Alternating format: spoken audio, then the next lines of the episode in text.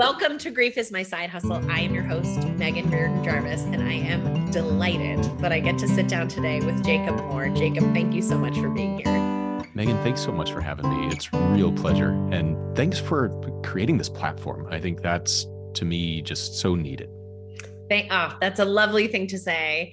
We are going to, you and I have been talking a little off mic already, and we are going to be offering our listeners today just a whole bunch of things to think about. Before we get into it, I just want to tell folks who you are and, and where you are in the world. So I'm just going to read your bio. Jacob Moore is the founder of No Stigmas and a creator of Five Bridges to Wellness system. He's been internationally recognized for speaking, writing, and advocacy work in mental health and suicide prevention. So I'm going to leave it there. I'm going to link all of your stuff if people are really interested, but I'd love for you to go on and kind of tell us your your whole story. Can you just maybe walk us into how do you how did you come into the world of grief and loss? Well, I think I was born into it, Megan. I mean, you know, my my birth father was someone who was experienced an incredible amount of trauma as a youngster and he was, you know, addicted in and out of jail during my early years. My mom had to buy beer before she could buy groceries. You know, one of my earliest like sensory memories is, you know, just the tray of ever present joints that were sitting on the coffee table and like marijuana smell. Right. So that's how I grew up. And, and he was just, he was in and out of jail so much that I didn't really know him except for a few like very interesting memories, like hunting in the desert and like shooting a jackrabbit and like stopping on the you know in the alley to pick up parts for a bicycle and like just random things. But he was also you know someone who really struggled with mental health challenges and didn't have a lot of support. And despite being like an amazing loving man had you know insurmountable odds. And when i was six years old he died by suicide. So you know our, our young family my my mom was 26 at the time and i'm the oldest of three. So it was just like survival mode right out of the, out of the gates.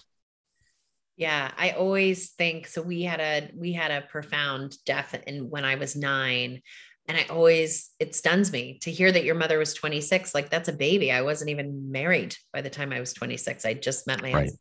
The notion of what you all were experiencing at such a young age is really it's humbling when we think of you know we're all kind of inventing our way forward. Yeah. Yeah. And i mean yeah so she was she was 19 when she got pregnant with me. And then I mean, my sister was born a year and four days later and then my brother a year and a half after that. So you know she was you know working two jobs to try to make ends meet while simultaneously navigating this and, and dealing with her own loss and, and trauma.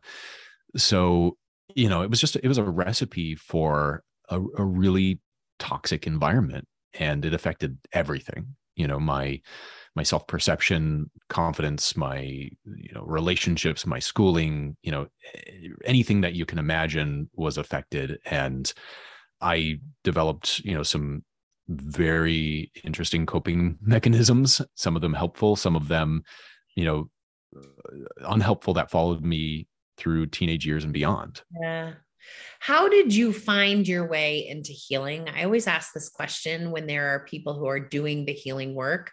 You know mm-hmm. implied in that is the notion that there must be some different ways of coping that you use now.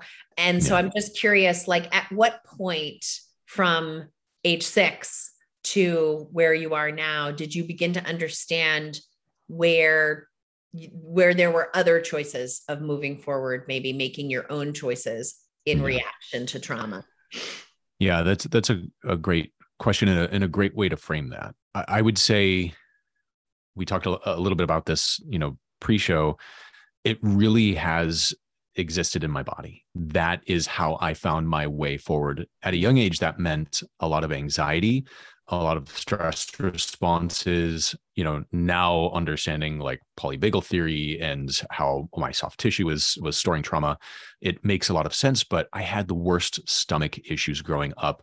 It affected my my digestion so much. I would get headaches, get migraines. It, it manifested in my body so much. So I was always seeking physical Mm. physical solutions from medical doctors and i would go and they would run tests and do you know Holter monitors and stress tests and all this stuff and could never find anything physically wrong with me in fact i was an athlete i was you know i was in gymnastics i was always i always excelled in that sort of thing and Mm. now realizing oh that's how i was processing. That's how i was dealing with that trauma is being very physically active hyperactive as you know my teachers would have would have told you but that's that's how i was dealing with it right? So but that imprint right the body keeps a score right? It, it, it followed me all through.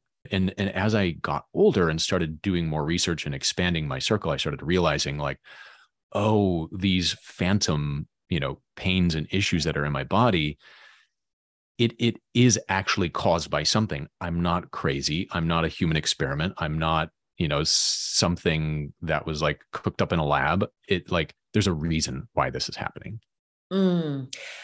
And I imagine that was tremendously relieving. And also, there was some grief associated with under, the understanding that comes with this. These physical symptoms, these things that no doctors could help me with, are actually an indication of, Yeah. as I put them, sort of the shards of pain from Mm. childhood. And then as an adult, we get to choose different ways forward. So I imagine you did some of the body centered treatments in order to learn and how to how else what else is possible right those are the things what's difficult in childhood trauma is that we can't know what we don't know and then we get to that Yep. point you know where we're i always say i've been chasing my healing since you know age 9 Yeah. and then all of a sudden it's like well here here's a different way. Yeah. And and that was introduced to me through peer support. And you know i had tried all the traditional methods and worked with a lot of great therapists and tried 33 different combinations of pharmaceuticals to try to you know fix my brain and anxiety and panic disorder. And you know i mean i was diagnosed with everything All seasonal affective disorder Yeah. depression bipolar disorder you name it. But it was ultimately someone a person who is very generous with their story and shared that with me that helped me realize i wasn't alone. I wasn't crazy and there was an opportunity to, to choose a different path. And so that that opened up a, a whole new world for me. And you know meditation became part of that. Yeah. somatic experiencing became part of that. I worked with a trauma informed body worker named edward olm in la at the time. And he just gave me such an incredible gift of being able to experience and process trauma in a safe environment in a in a way that I mean when I was on the table would would go through you know every physical symptom I've ever had around you know having a panic attack or having you know a, a trauma response.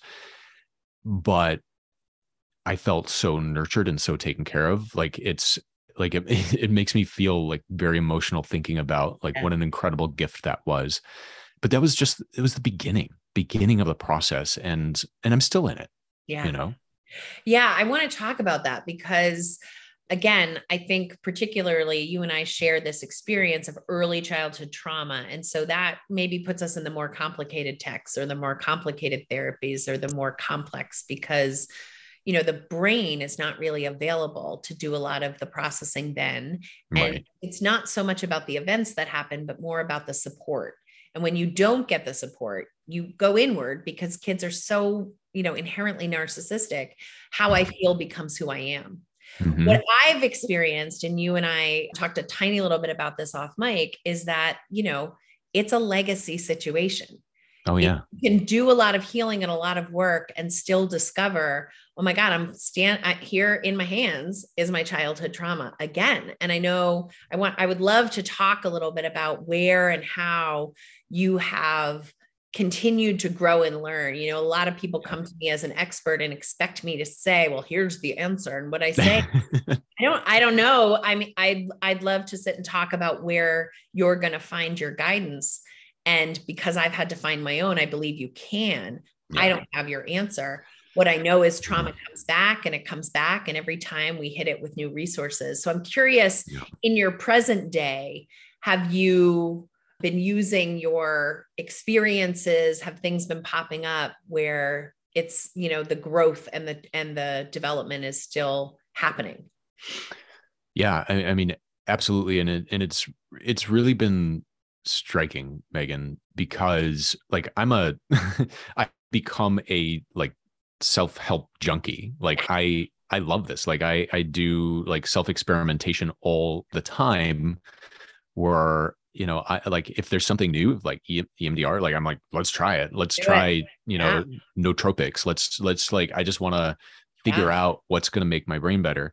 And so I've been doing it for years and I have, you know, this this peer support community that developed, no stigmas out of that. I have a wellness system, Five Bridges, that came out of this practice to to help other people with it. And so like this is all just to say that like my wellness game is on point, right? If I can like have pride in anything, like it's on point. And I have my my morning routine and all these things that I do, like built all this resilience. And then it's like pandemic, quarantine. My wife and I went through two miscarriage loss right in a row during the pandemic. And like I'm back to square one. Yeah. I'm f- like floundering and all of the trauma responses are just back. So one of the biggest ones that I've like dealt with is anger and rage. And I think that's very typical for a lot of men, you know, when the lower level emotions are inaccessible or too hard to, you know, comprehend and process, we go to anger. We go to that rage level and it's so easy. And that's that's a culture that was in my family right? Argument yelling was very criticism like it was so easy for me to just bring that forward. And the stuff that i had spent years working on that i'd built like meditation practices around that i'd like gone to extensive therapy and really like i thought like i had uprooted that taken it out and like buried it you know, in a place far away. And all of a sudden, I'm like, I'm doing this stuff again as we're grieving, right? As we're grieving not one, but two loss of babies that we wanted very much. Yeah. To simultaneously be acting like the worst version of myself. There's such an incredible amount of shame that comes with that. And to try to navigate it and to try to like continue to do the work that I do and feel like a fraud is just to you what that process has been like and uh, like how it's just it's really just like knocked me flat. Yeah. First of all, it's unbelievably gracious of you to say all of what you just said to to go outward with it instead of stay inward. I'm so sorry about the miscarriages. My husband and I experienced a miscarriage with our first pregnancy at mm. 10 weeks. And at the time, it was the worst thing that ever happened to me to happen to us. And he was lucky enough to have support and then to be support because we talked openly about it yeah. to other people. Of course, I thought I didn't know anyone who went through a miscarriage. And when I said I've just lost this pregnancy, it was like a hundred hands went up, like, oh yeah, I went. Yeah. Yeah. But I really do understand the way in which our history ha- can drive the bus mm-hmm. in a way that can be so humbling, right? Like, and I, again, I think I shared this with you off mic, but when my mom died, I knew I had this whole therapist meta of understanding that I was developing PTSD. I mean, I knew that the images mm-hmm. were getting worse and not better. And I knew that I was likely going to end up in inpatient treatment. I mean, I just, I have been doing this for 20 years. The people who come you, to you know the signs for this, the EMDR had not worked. The, you know, the sensory motor therapy, it was the confluence of other things where it was like, it was the end of the summer, people hadn't come back. I was furious. I was furious because what I mm. hadn't really understood in becoming a trauma informed therapist was that my intention was to inoculate myself from anything bad ever happening to me again. so it was just really wildly humbling and yeah. much like you the way in which I tr- I had to sort of transform it was to talk about it. otherwise you know i had i had a, a, neighborhood friend who sort of said like what are we telling people about what you're doing and i was like oh we are telling people i am going to an inpatient trauma facility to get Good. treatment for Good. PTSD. That's, That's what, it. and then when I came out, that's what I told all my clients. And Yeah. you know, one of my brothers very lovingly was like, what are you going to tell your clients? And I was like, oh, you don't know therapy. This is the ultimate street cred right here. Like telling Yeah. people, no, no, I you get buy-in. yeah but i but i do think you know you know all sort of smiles and joking aside what we think we're building is a better capacity to show up for our vulnerable selves Yeah. and to find ourselves in that vulnerability that feels so like childhood again really is it can if if we're not able to get to it quickly it really can be re-traumatizing right Abs- absolutely. Here's where it gets even more complex because when you are also partnered or close with someone like my wife who also has her own yeah childhood trauma and PTSD, then it's like this echo chamber of activation and activation and flooding and trauma responses. And to try to break that cycle is in- incredibly difficult. And and like you said humbling and i that has been the shift that i've tried to make away from shame and into you know really the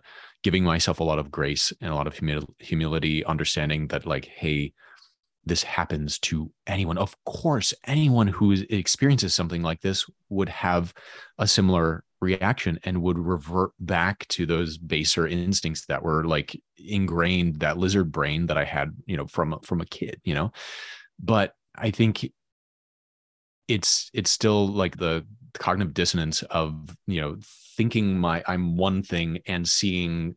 The actions happen you know is is really challenging. But i think to your point that is what i knew to do. That was like if nothing else stuck with me during that time that one coping mechanism of talking about it of sharing about it stuck with me. And and I, I did the same thing. I, I I told my friends I told my family and and it was incredible to hear how many people said me too and friends like dear friends that I like I'd never known that they had experienced a miscarriage loss. And to you know be able to have those conversations as men that that doesn't often happen. It's most typically something that you know is is a is a woman's thing. And you know and that's something that we make a specific distinction about in our house. We experienced miscarriage loss together.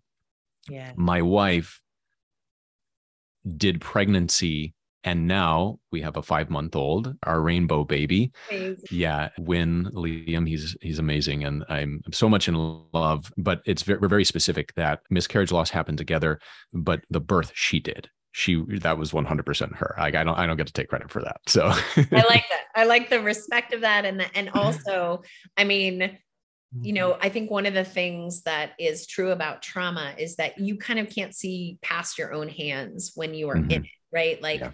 and, and, I think about this across all the conversations, whether we're talking about grief and loss and we're talking about a singular experience with grief and loss, or this phrase that I've coined, which is like obscured loss, which is you have a singular experience inside a collective experience, like your mother died of COVID while everyone was experiencing COVID. And, you know, it's really hard inside a partnership. I mean, my husband and I have this phrase like cranky pants, like there's one pair of cranky pants and we can't both wear it.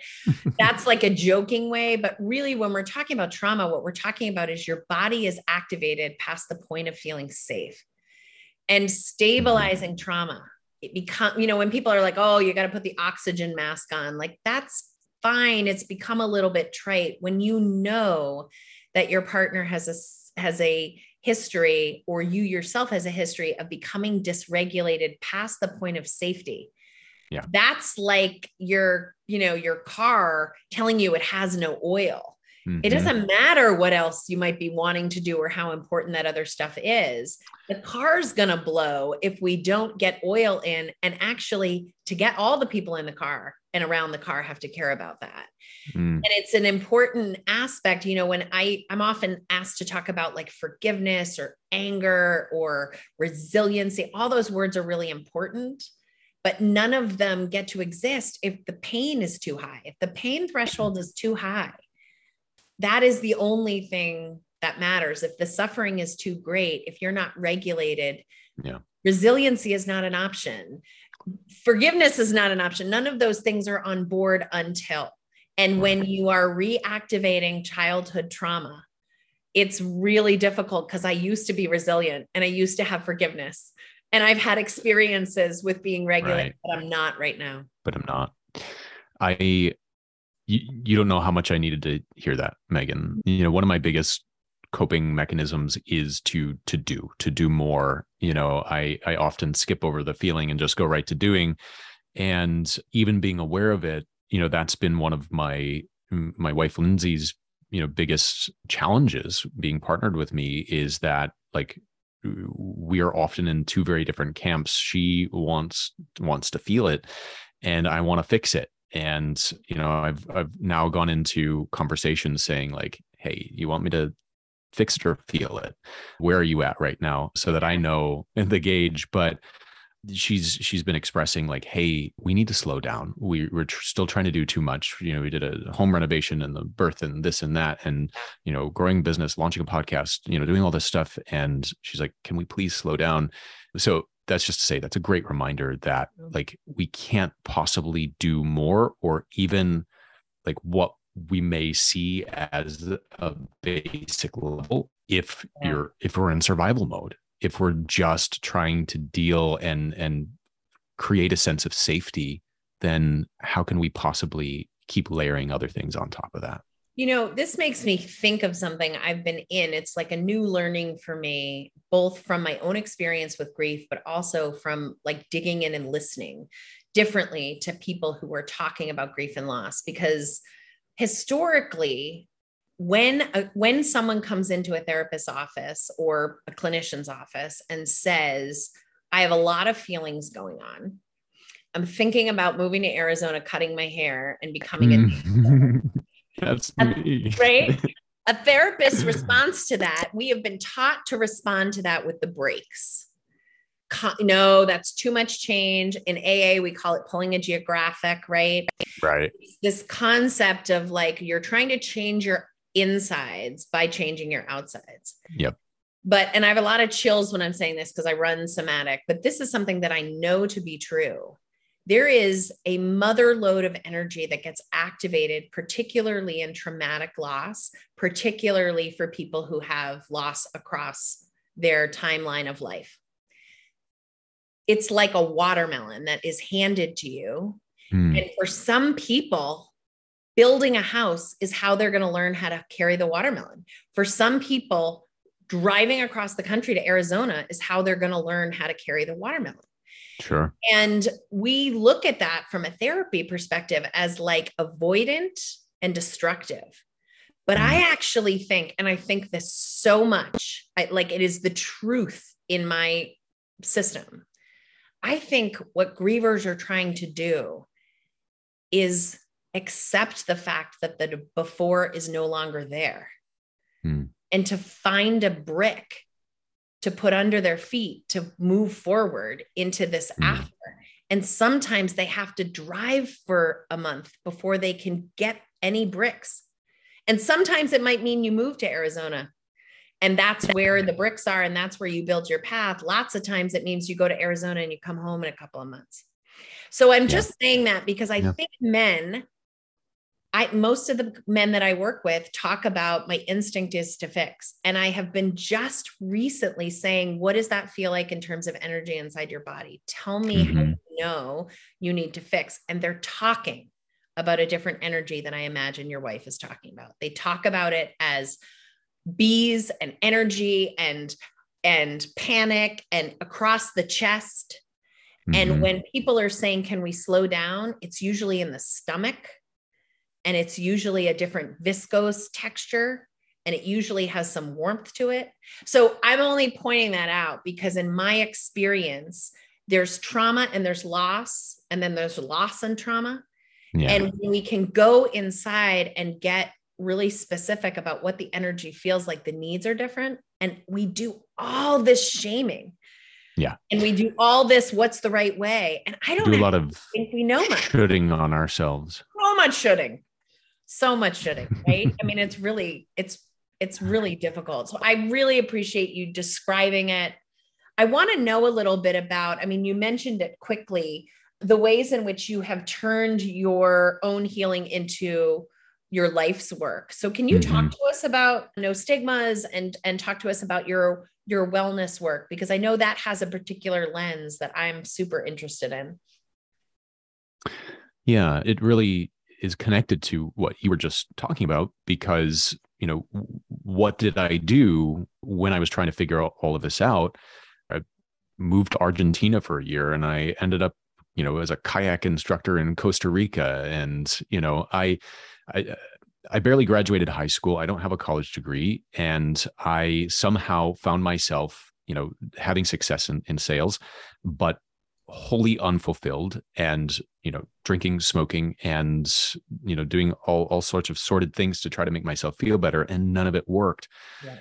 And, you know, like I said, it was, it was going and exploring and, and carrying my watermelon, you know, and, and trying to, you know, I guess float it in a kayak it was like how i how i found you know how i needed to process and how i needed to to deal with it. And along the way you know i just i met incredible humans who were so generous and showed me bits of themselves and you know and paths. And like you like you mentioned with therapy you you can't give someone a recipe but certainly we can shine a light on a path for someone and help them hopefully find their way.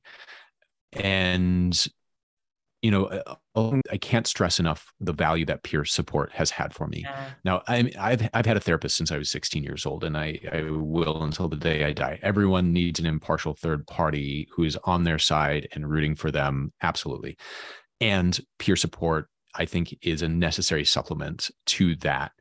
And so, for me really digging into that and in the true sense of like being vulnerable being open allowing ourselves to just be exposed to other humans who get it and who aren't going to you know shame or blame us is such an incredible gift.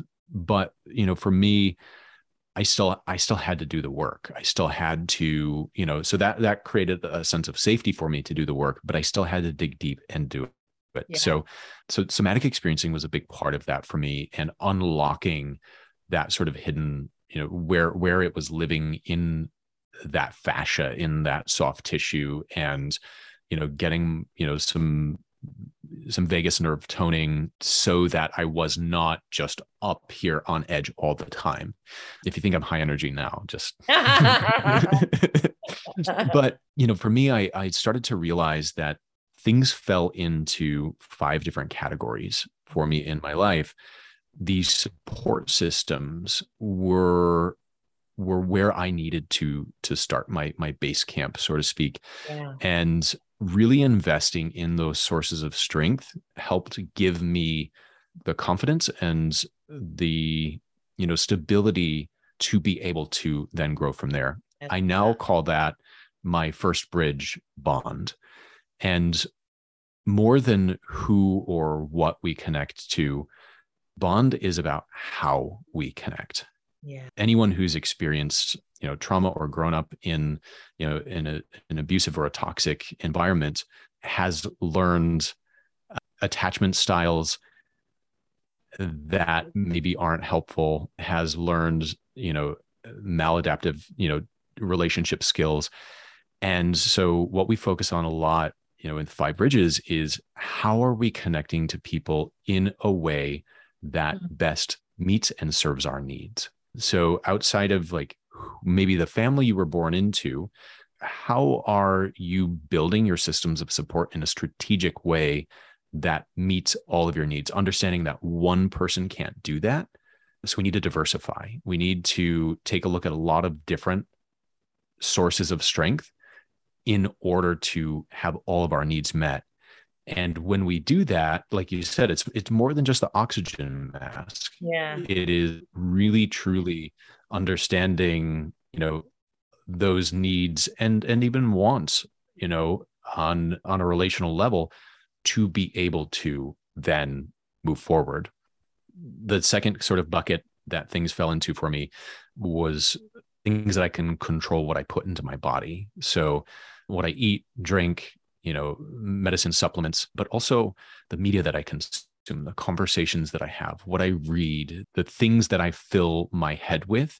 Yep. I noticed there was a, a huge you know challenge that would arise when i'm i'm filling my mind with things that aren't aren't positive or aren't you know in alignment with my values so we call that fuel and that's really comprehensive of of all of those things yeah. that go into the system even even tactile you know input is is included in that which yeah. you know we talk about that manual therapy is being part of that.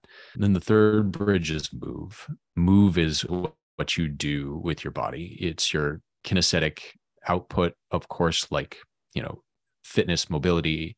But we also look at those internal movements like breath work digestion our neurological systems yep. and how it's all connected and how you know some of it happens autonomously some of it is semi-autonomous that we can control to a certain degree but we can influence all of it with what we put into our body and you know creating that safety net around us.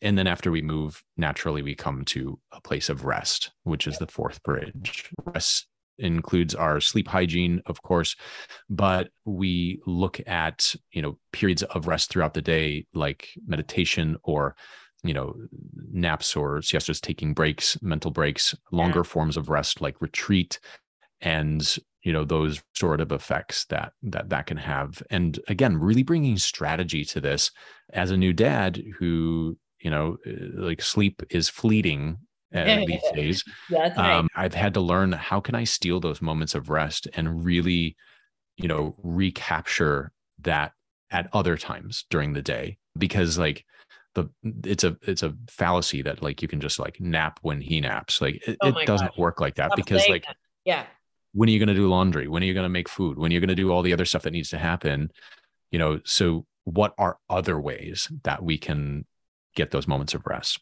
And then the the fifth and final bridge is give, and gives our our positive output, and that's how we, you know, connect with the world. That's our gratitude practice. I I feel like that's the highest form of wellness, and you know sequentially it comes last because we want to build up to a place where we're able to sustainably give but if you look at the five bridges outside of like the very elementary view of them they're they're really all interconnected and yeah. they're fluid. And the law of reciprocity states that you know when we give when we put positive energy out in the world it returns to us. And so you know when when we are giving and, and putting that out we're creating a bond to other people to you know animals to the world and feeding that energy back into the system and so it becomes a self-sustaining feedback loop when we're practicing you know these bridges all together. So so that's really become the core of how i now uh, address you know things that come up. And you know and this is right for me. I worked with my doctor to try titrate off of meds you know several years ago and have found this this system and backup plans that that work for me and you know so now i'm doing it in a completely holistic way. And I, and I would say you know sharing that with others is probably the the greatest form of uh, helping to keep me well you know? It's so it's so inspiring to hear you talk about it. The word integrity keeps popping into my mind like just the mm. actual it, definition of sort of like what is it that I believe in, then what do I practice? And I think and you know practicing integrity, the idea that that I can there are actionable items that I can do that maybe aren't going to get me the result I want, but are going to be done with the intention of that result. So it's almost mm-hmm. like a mm-hmm. mindfulness practice in and of itself. I love the fact that you t- that you start that the early work is around networking because I do think when we're talking about sort of stabilizing a difficult experience, whether it's a miscarriage, whether it's childhood trauma, whether it's COVID, you know, whether it's a, a recent loss, we know that isolation is mm-hmm. something that is progressive and we know that it is not good for us. And the interesting thing about grief and loss is because people have not been educated, find it so awkward and uncomfortable, are terrified because they think there's a right thing to do and they don't know what to do. Yeah. They tend to leave the griever by themselves. And the griever mm-hmm. begins to tell themselves a story. And so, one of the first things I do with people is I just challenge that. I just, you know, when I'm working with companies, I say, like, no, it's just not mm-hmm. right. You know, it's totally well within the griever to tell you that they don't want you to come to their front door. They can set some boundaries, but you always have to try to go close yep. because the isolation is, you know, God forbid there is some unresolved trauma in there. What happens when I feel bad is I become bad. Yep. you don't mean to do it, it's just what happens. And so I just love that you begin with the network because it's almost an inoculation against that happening too fast, you know? And that's what grievers tell us is that I had this swarm of people, they didn't all do it right, but their intentions were good. They did things I didn't expect. They offered, you know, yeah. things that I wouldn't have known to ask for and I felt held right and so you know for those people and i really appreciate the fact that you are you are stressing you know more than once that therapy is one piece of the constellation. Mm-hmm. that there are many many people for whom therapy is not going to be the way. And i have been really open with my with my listeners that like look talk therapy was not the thing that helped me after my mom died. I did much more writing. I've done much more researching and talking and giving back as part of the practice that makes me feel better. Yeah. but sitting with a therapist, even someone that I loved who was like, you know, let's talk about your feelings and how you feel about it in your body. I was instantly like, fuck off. I don't feel like doing that. I don't want to. Yeah, how? What? Yeah. Yeah. So I really appreciate you talking about, you know, peer support as being the way that, you know, led you to your own answers with these things. And I think this, what you are offering with Five Bridges is it just covers all of the all of the areas in which we could possibly see somebody fall off the bus you know like we could yeah. lose you here we could lose you here we could lose you here who who are the people that five bridges is for how do people come into using all of those resources yeah that's that's a great question so you know of course I want to say five bridges is for everyone, right? And and and that's true. It is very, you know, it's very it's a very simple system and intentionally so because when someone is starting out and and they're just learning these skills we have to make it so. But as you dig deep into it you find it's it's really infinitely complex. I'm still we just you know had a coach training and and I learned from my coaches and I'm like, wow, I didn't think about it this way. So that's just to say it's it's predominantly being used. So talking on the business side of things, we license the program to community service boards, to nonprofit organizations, small city and county governments. And we train their employees to disseminate the system. So they take five bridges into their communities where they're serving at risk populations. So we're working with groups of people who are incarcerated or formerly incarcerated, people who are in, you know, recovery programs. Yep. It's used in prevention quite often in conjunction with other programs. And, and, and that's really why I built it because I've, I've been through, like I said, a lot of training and a lot of different programs. And what I felt was missing was something that sort of bridge the gap between a lot of very specific skill sets. So That's you right. learn mental health first aid, you learn ACEs, you learn Safe Talk, you learn ASIST, you learn all of these very specific programs that have wonderful applications. But how do we bridge the gap between all of them? Mm. So, you know, from a if, if we look at things from like the the system is built on these principles. It is trauma responsive not just trauma informed, we go beyond trauma informed to creating an environment that helps individuals and communities be able to understand and anticipate and create an environment that is receptive for people who have experienced trauma. Our, our evidence, you know, based approaches are motivational interviewing. So our, our coaches are trained to be able to work with individuals to help guide them through the process of building their own wellness action plan.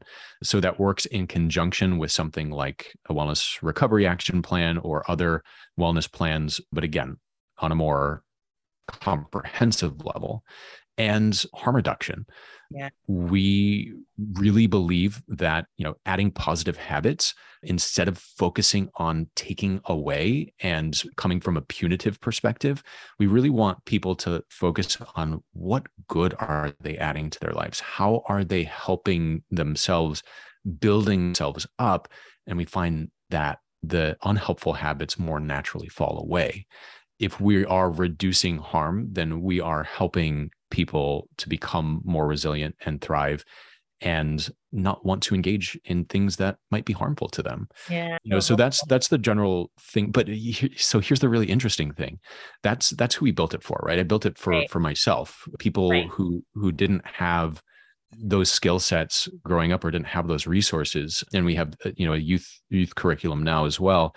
But what happens is our our clinicians and our coaches getting to focus on positive things all day long, learning the system, uh, they themselves are using it yeah. and they're integrating it into their lives because a lot of people who are helpers or caretakers, they they don't learn those skill sets or they don't integrate those skill sets into their own practice yeah. and so they're working at a deficit especially coming you know out of out of covid and so they're using it themselves, helping bolster themselves. They're speaking the same language as those that they're serving. So they're able to come from a you know not a not this old hierarchy not of, of a place with white coat syndrome but coming to them on the same level bringing peer support and they themselves being able to instead of focusing on death and dying all day long and and harmful habits they get to focus on positive wellness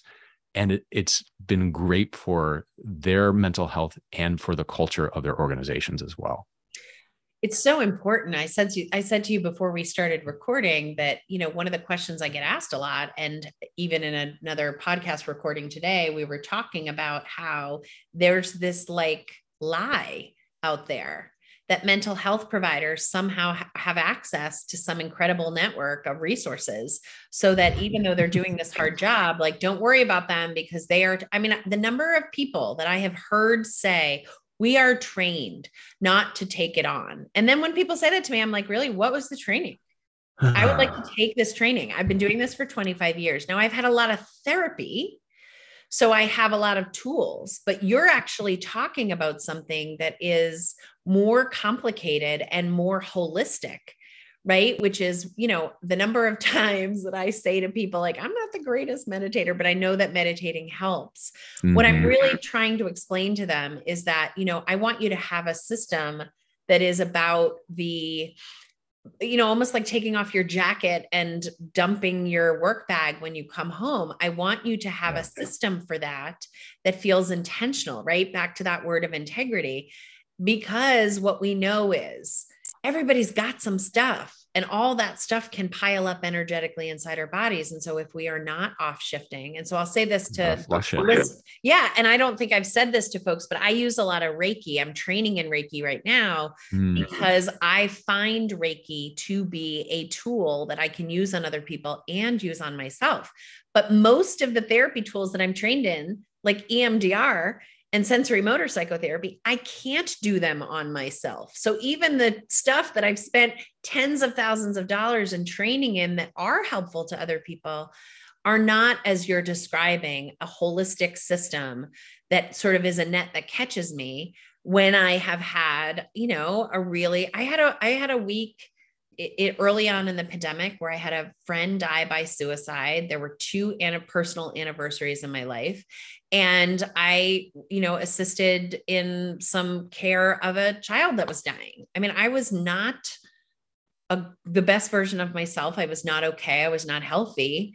But I also didn't, because the trauma was activated, I didn't have the good perspective that some of the people from my network came and said, like, maybe you need to take a step back right now and just you know, get your own trauma, get your own pain, your own suffering stabilized so that you can so i just really appreciate the five elements of it and the fact that you're what you're describing is it's really it is really meant as a life sustaining practice with a lot of skill sets. And i would encourage people who listen to this podcast i have a lot of therapists that i would encourage them to check this out because i think it's the thing that we have been talking about you know, why don't we have this? Why isn't this? Why during the pandemic didn't some genius person come together and say, we need a net for the providers that are out there because they're going to just burn their, you know, eyebrows off and they're not going to be able to keep doing the work, which is turning out to be true, right? Anyone who's trying to get in to see a provider will tell you their line their lines are long and it's not like there's millions more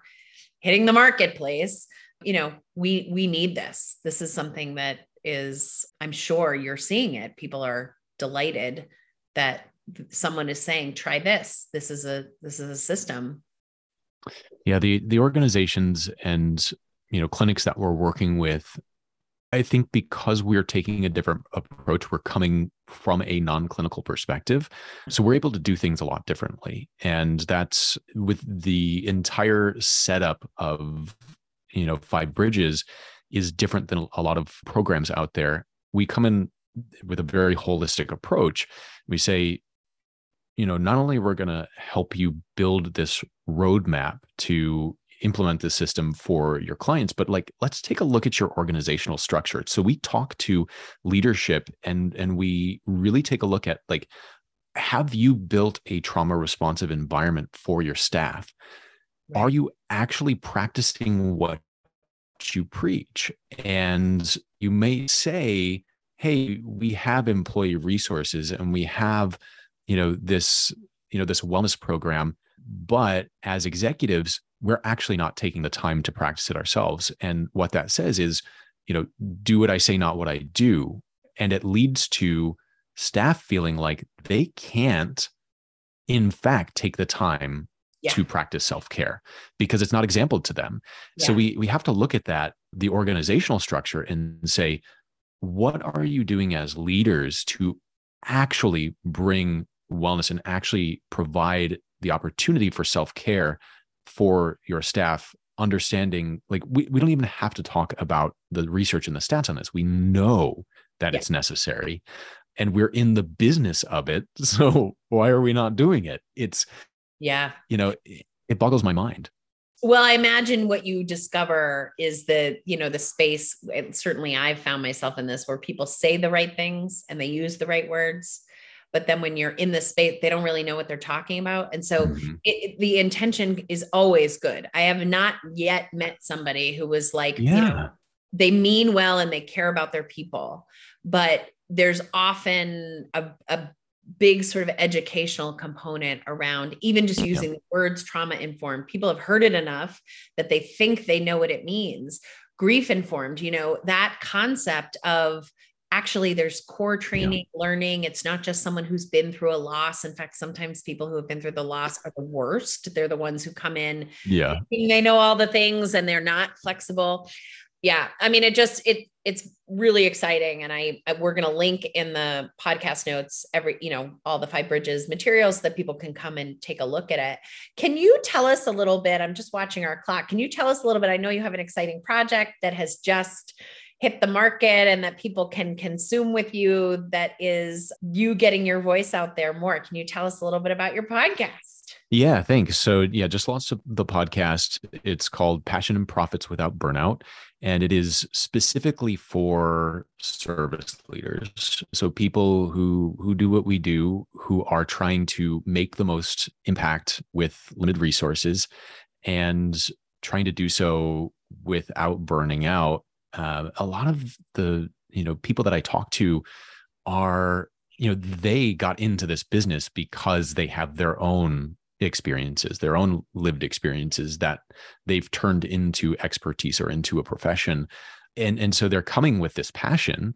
They have to, you know, hit the bottom lines of their organizations that they work for, but they're they're coming to this without a lot of resources. So, you know, giving really tangible skills and tools for how do we leverage what little we have how do we help foster this environment? How do we help our staff, you know, continue to do the work that they're doing without burning out as well?